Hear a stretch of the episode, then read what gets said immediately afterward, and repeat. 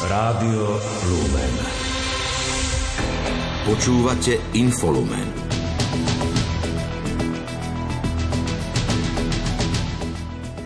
Počas dnešnej slávnosti zjavenia pána prešiel Bratislavou trojkráľový sprievod. Mestá a obce sa môžu do konca januára uchádzať o financie pri triedení odpadu. Napriek jednostrannému prímeriu na Ukrajine pokračuje palba z oboch strán. Podrobnosti pridáme v dnešnom sviatočnom infolumene. Vysielajú Richard Čvarba a Julia Kavecká.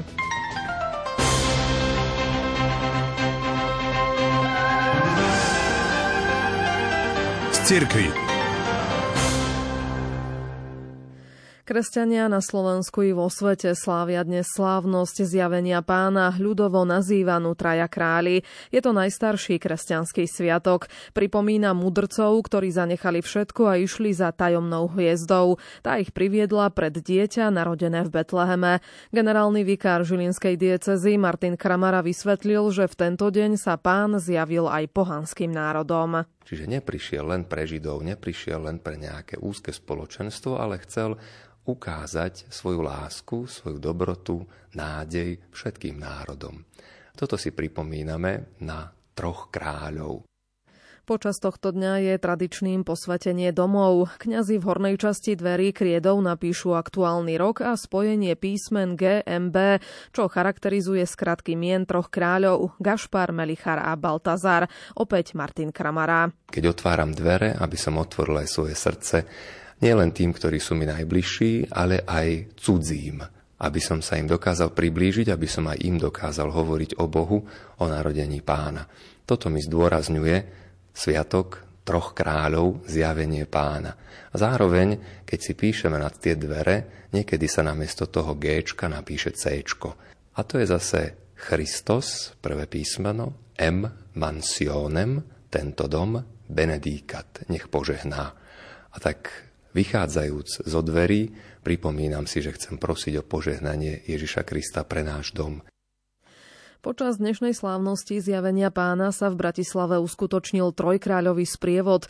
Ústrednou témou sprievodu bolo putovanie mudrcov za svetlom, ktoré ich vedie k dieťaťu v jasličkách. Podujatie sa začalo popoludní na nádvory Bratislavského hradu.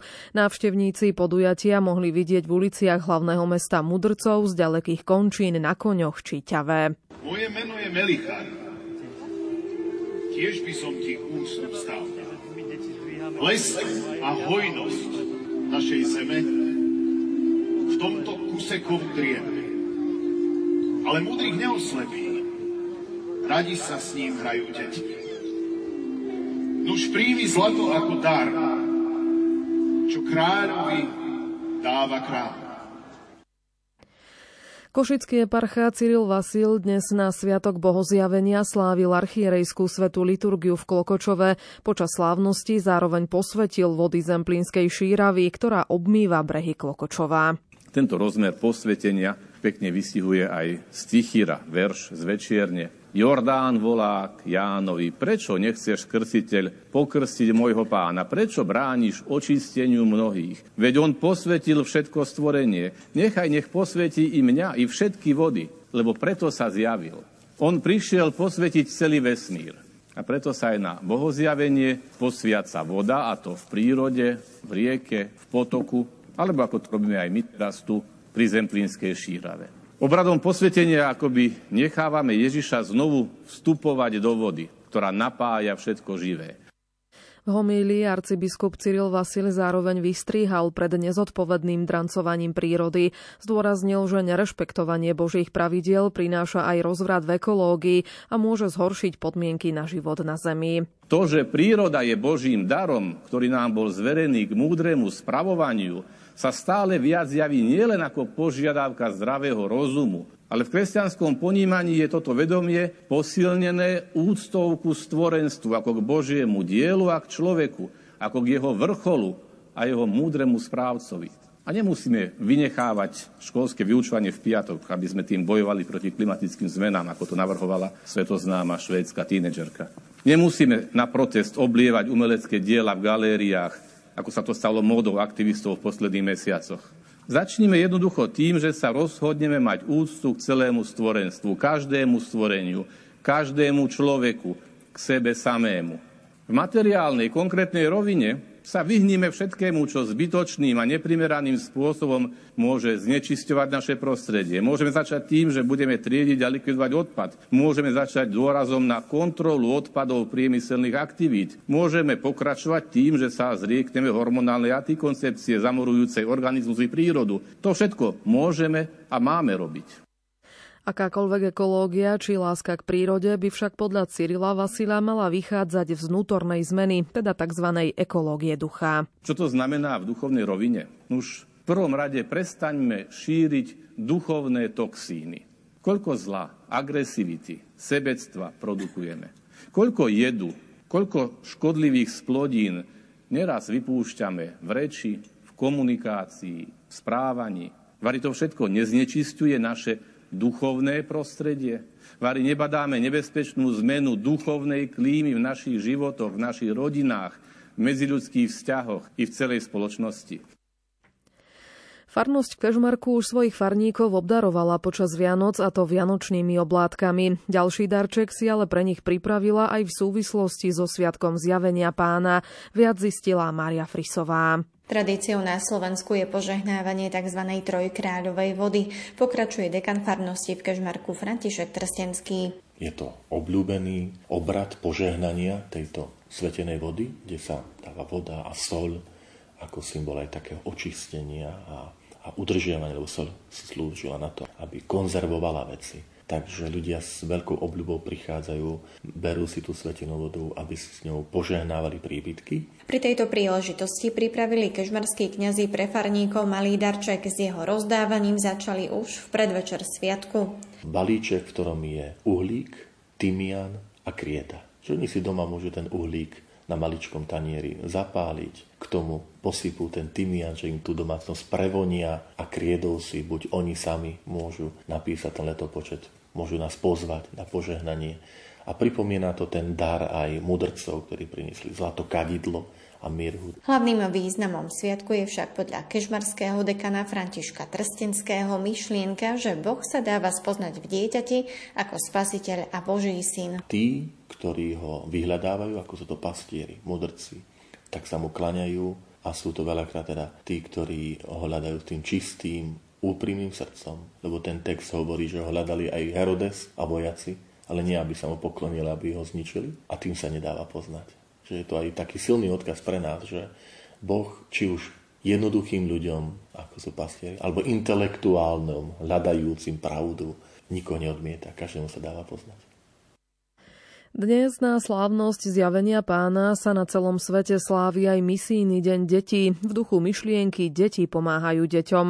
Aj deti na Slovensku sú dnes pozvané do kostola, aby sa spoločne s kňazmi modlili za svojich rovesníkov v Etiópii a slávili tento deň. Traja králi boli prvými ohlasovateľmi Ježiša Krista. 6. januára si preto pripomíname aj vznik misií, hovorí národný riaditeľ pápežských misijných diel na Slovensku Ivan Kňaze. Je to práve 6.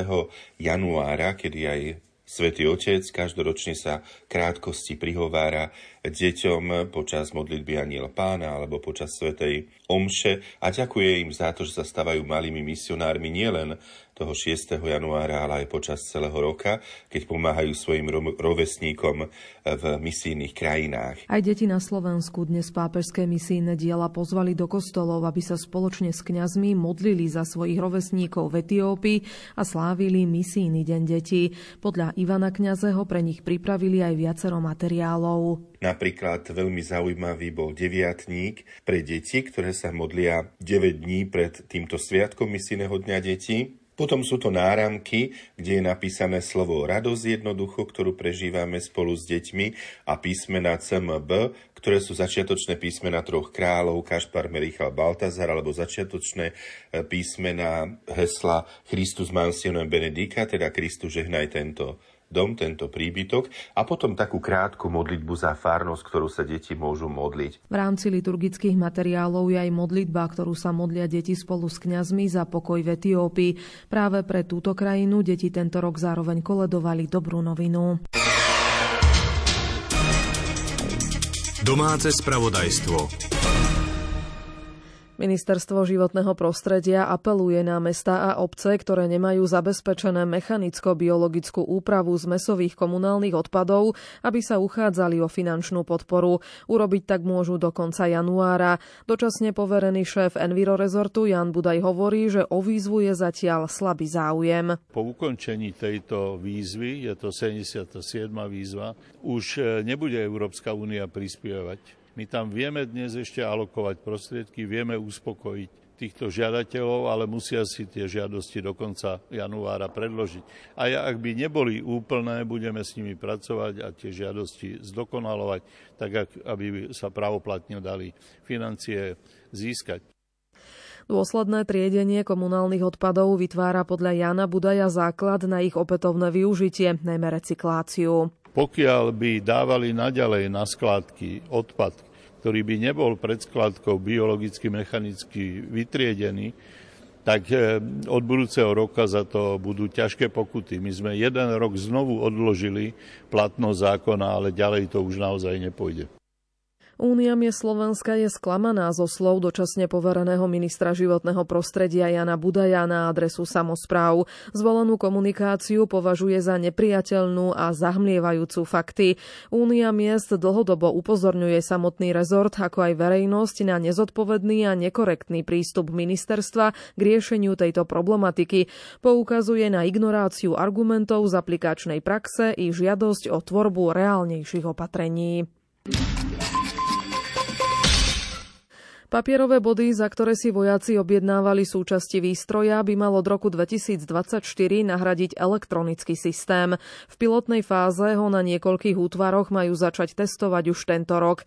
Dočasne poverený minister obrany Jaroslav Naď vysvetlil, že vojaci by si mali objednávať výstroj prostredníctvom aplikácie. Tá predstava je taká, aby na aplikácii si vojak alebo vojačka vedel otvoriť svoje konto kde bude mať určený počet kreditov, za ktorý si môže nakúpiť e, svoj výstroj a v podstate si naťuka svoju veľkosť a, a to, čo potrebuje a uvedie tam adresu, či už domov alebo na jeho útvar a tam mu príde balíček na jeho meno, ktorý keď si otvorí, tak bude mať presné veci, ktoré potrebuje.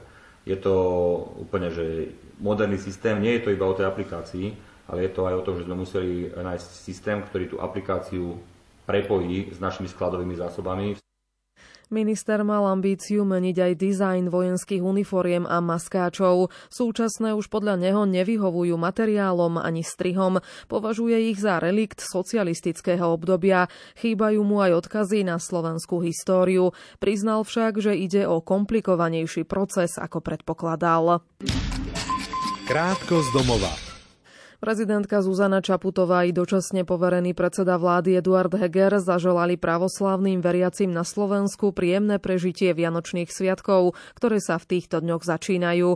Uviedli to na svojich profiloch na sociálnej sieti. Nech sú traja králi pre nás príkladom a povzbudením vychádzať na nové cesty a nachádzať pravdu o našom živote. Na sociálnej sieti to pri príležitosti Sviatku zjavenia pána, ľudovo nazývanom aj traja králi, povedal dočasne poverený predseda vlády Eduard Heger. Volič, ktorý sa chce zúčastniť na referende, no v deň jeho konania nebude môcť hlasovať v mieste svojho trvalého pobytu, môže požiadať o hlasovací preukaz. Urobiť tak môže už len osobne do 20. januára. Týka sa to len voliča, ktorý má trvalý pobyt na Slovensku. Následne môže hlasovať v hoci ktorej volebnej miestnosti. Slovenské súdnictvo sa v roku 2022 dostalo na raz cestie. Zásadná výzva spočívajúca v novej konfigurácii súdnej moci pretrváva aj v roku 2023. V rámci bilancovania minulého roku to uviedol predseda súdnej rady Jan Mazák. Poukázal tiež na to, že súdna rada bola prvýkrát zvolená do výkonného výboru Európskej siete súdnych rád. Kancelária verejného ochrancu práv prijala za 8 mesiacov, počas ktorých bola stolička ombudsmana neobsadená, viac ako 600 podnetov. Z toho v približne 50 prípadoch konštatoval verejný ochranca práv porušenie základných práv a slobôd.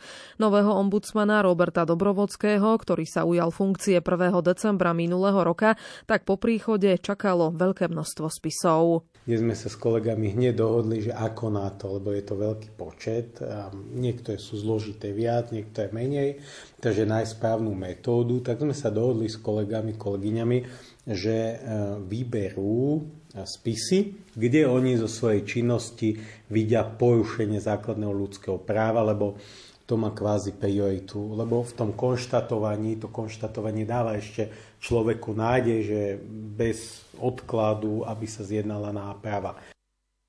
Medzi spomínanými porušeniami boli podľa Roberta Dobrovodského rôzne životné situácie. Najčastejšie problémy boli prieťahy v konaniach. Napríklad sociálna poisťovňa má nejaké zákonné lehoty, keď má priznať dôchodok starobný alebo invalidný a z nejakých dôvodov táto lehota sa naťahovala, že neboli dodržané lehoty.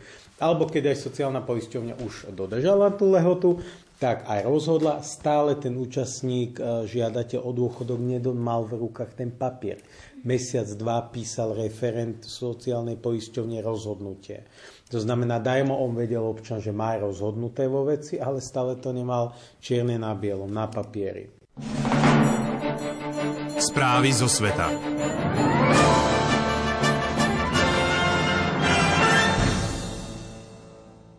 Dnes do obeda začalo na Ukrajine platiť dočasné jednostranné prímerie platné počas pravoslávnych Vianoc, nariadené ruským prezidentom Vladimírom Putinom. Toto prímerie však Ukrajina odmieta a považuje ho len za prázdne gesto, za zástierku na zastavenie postupu Ukrajincov v Dombase na východe krajiny a za pokus Moskvy získať čas, aby si Rusko mohlo preskupiť svoje ozbrojené sily. Novinár agentúry AFP navyše počul dnes strelbu z ťažkých zbraní prichádzajúcu z oboch strán bojového pásma vo východoukrajinskom na frontovej línii ležiacom meste Bachmut. Situáciu sleduje Alžbeta Pavlíková. Pokyn na zavedenie dočasného vianočného prímeria pozdĺž celej frontovej línie vydal Putin včera ruskému ministrovi obrany Sergiovi Šojguovi.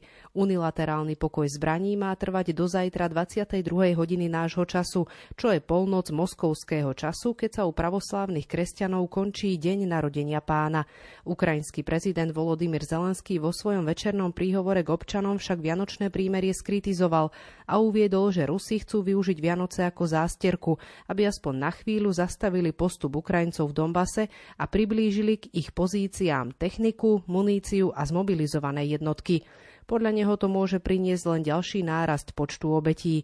Námestník šéfa kancelárie ukrajinského prezidenta Kirilo Timošenko však uviedol, že aj potom, ako začal platiť pokoj zbraní, útočila ruská armáda na východoukrajinské mesto Kramatorsk. Zasiahnutá bola jedna obytná budova, ale obete na ľudských životoch hlásené neboli. Ruská armáda uviedla, že prímerie dodržuje a ukrajinské jednotky obvinila z ostreľovania ťažkými zbraňami. Streľbu z ťažkých zbraní prichádzajúcu z oboch strán bojového pásma počul dnes aj novinár agentúry agentúry AFP vo východoukrajinskom na frontovej línii ležiacom meste Bachmut. Delostrelecká paľba bola však slabšia než v predošlých dňoch a ulice tohto ostreľovaním už dosť poničeného mesta boli až na vojenské vozidlá takmer prázdne. Krátko zo sveta. Snemovňa reprezentantov Kongresu Spojených štátov odložila hlasovanie o svojom novom predsedovi na dnes potom, ako favorit republikánov Kevin McCarthy včera neúspel ani v jednom z piatich kôl hlasovania. Snemovňa reprezentantov hlasovala o svojom novom predsedovi od útorka už celkovo v 11 kolách. Ide o najdlhšiu voľbu predsedu snemovne za posledných 164 rokov. Ruský veľvyslanec v Spojených štátoch Anatolí Antonov obvinil Washington, že neprejavuje dostatok ochoty, aby sa skončila vojna na Ukrajine, ktorú Moskva začala už pred vyše desiatimi mesiacmi. Veľvyslancovo vyjadrenie je reakciou na ohlásenie Spojených štátov, že dodajú Kievu bojové vozidlá pechoty. Malo by ísť o vôbec prvé obrnené delostrelecké pechotné vozidlá vyrobené na západe, ktoré Kiev dostane.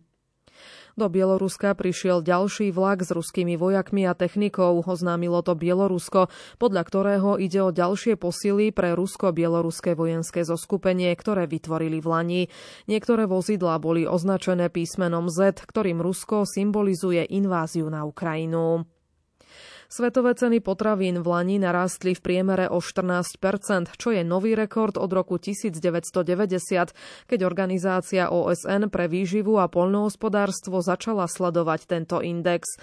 Ten zahrania ceny obilnín, rastlinných olejov, mliečných výrobkov, mesa a cukru na medzinárodných trhoch. V dôsledku klimatických zmien polovica ľadovcov pravdepodobne do konca storočia zanikne. Časť z nich by však spomalenie globálneho oteplovania ešte mohlo zachrániť.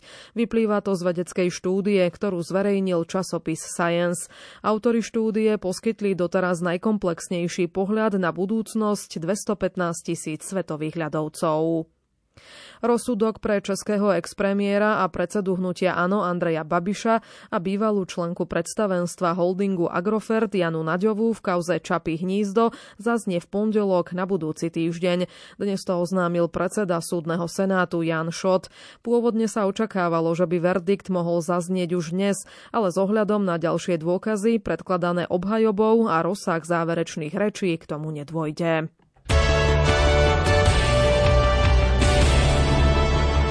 Šport Rádia Lumen. Hokejisti domácej Kanady vybojovali zlaté medaily na majstrovstvách sveta hráčov do 20 rokov. Vo finálovom zápase zdolali Česko 3-2 po predlžení. Bronzové medaily si odniesli hráči USA, ktorí v gólovo divokom zápase zdolali Švédsko 8-7 po predlžení. Slovenskí reprezentanti obsadili 6. miesto po štvrťfinálovej prehre s Kanadou 3-4 po predlžení. Za najlepšieho brankára turnaja vyhlásili Slováka Adama Gajana. Slovenskí hokejisti sa na nasledujúcich majstrovstvách sveta hráčov do 20 rokov vo švédskom Jeteborgu predstavia v základnej B skupine. Ich súpermi budú reprezentanti Česka, USA, Švajčiarska a Norska, ktoré v elitnej kategórii nahradí Rakúsko.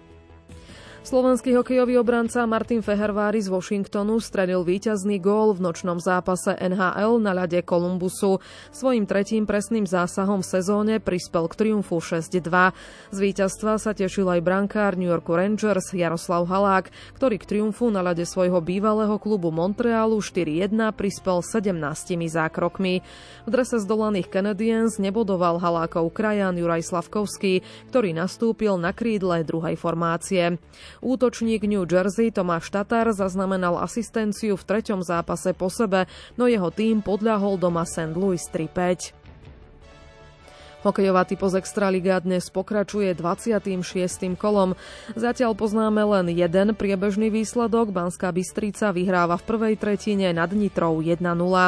O 18. hodine Poprad privíta zvolen, Dukla Trenčín Nové zámky, Spiská Nová Ves bude hostiť Liptovský Mikuláš. O 18.30 nastúpia proti sebe Michalovce a Slovan Bratislava.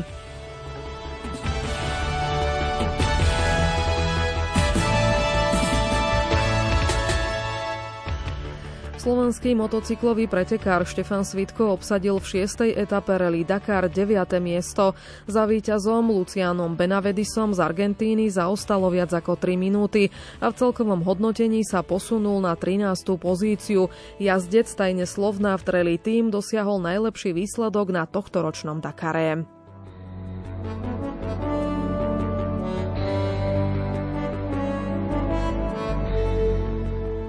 Norský biatlonista Johannes Stingnes B triumfoval v šprinte Svetového pohára v slovinskej pokľuke.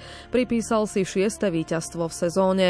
Na pódiu ho doplnili jeho brat Tarie a ďalší krajan s Turlahom Legrajt. Najlepším zo Slovákov bol Michal Šíma, ktorý obsadil 52. priečku a postúpil do zajtrajších stíhacích pretekov. Tomáš Sklenárik skončil na 84. mieste. Damian Česnek obsadil 92. priečku.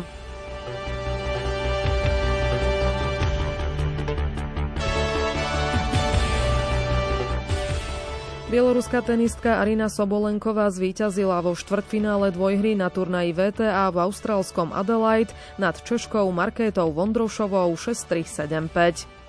Americký tenista Sebastian Korda zvíťazil vo štvrtfinále dvojhry na turnaji ATP v austrálskom Adelaide nad šiestým nasadeným Talianom Janikom Sinerom 7-5-6-1. Najvyššie nasadený Srb Novak Djokovic zdolal sedmičku pavúka Kanadiana Denisa Šapovalova 6-3-6-4. Slovenská tenistka Viktória Kužmová neúspela vo štvrťfinále dvojhry na turnaji v ETA v novozélandskom Oklende. 7. nasadenej Čiernohorke Danke Koviničovej podľahla 3-6 a 2-6. Počasie Jarné teploty si podľa Petra Jurčoviča užijeme aj počas víkendu. Sobota, niečo podobné, stále teda bude prílev vzduchu od západu vlhkého, oceánskeho a to znamená veľká oblačnosť, sem tam môže byť aj menej oblakov, ale bude prevažovať veľká oblačnosť a teplota zase až na 10 stupňov. Ani tie nočné teploty nebudú nejaké rozdielne oproti dnešnému ránu. Sem tam tesne pod nulou, ale väčšinou 0 až plus 4, plus 5. No a v nedelu niečo podobné. E, zrážok veľa nebude, môže sa vyskytnúť sem tam slabý dážď a na hrebeňoch tatier sneženie, ale to je zatiaľ toho je málo. A v nedelu možno už to nebude 10 stupňov, asi len 7-8 stupňov, ale stále je to nepríjemné teplé počasie, ktoré tu máme a obávam sa, že to asi v tomto duchu bude potom pokračovať aj v ďalších januárových dňoch. Takže tohto roku trojkráľová zima. No, žiadnu nejakú veľkú zimu neprináša. Náš trojkráľový program prinesie o 20. hodine kolednícke pásmo z kostola svätých Cyrila a Metoda v Selciach pri Banskej Bystrici. Na Infolumene spolupracovali Richard Čvarba a Julia Kavecká. Do počutia.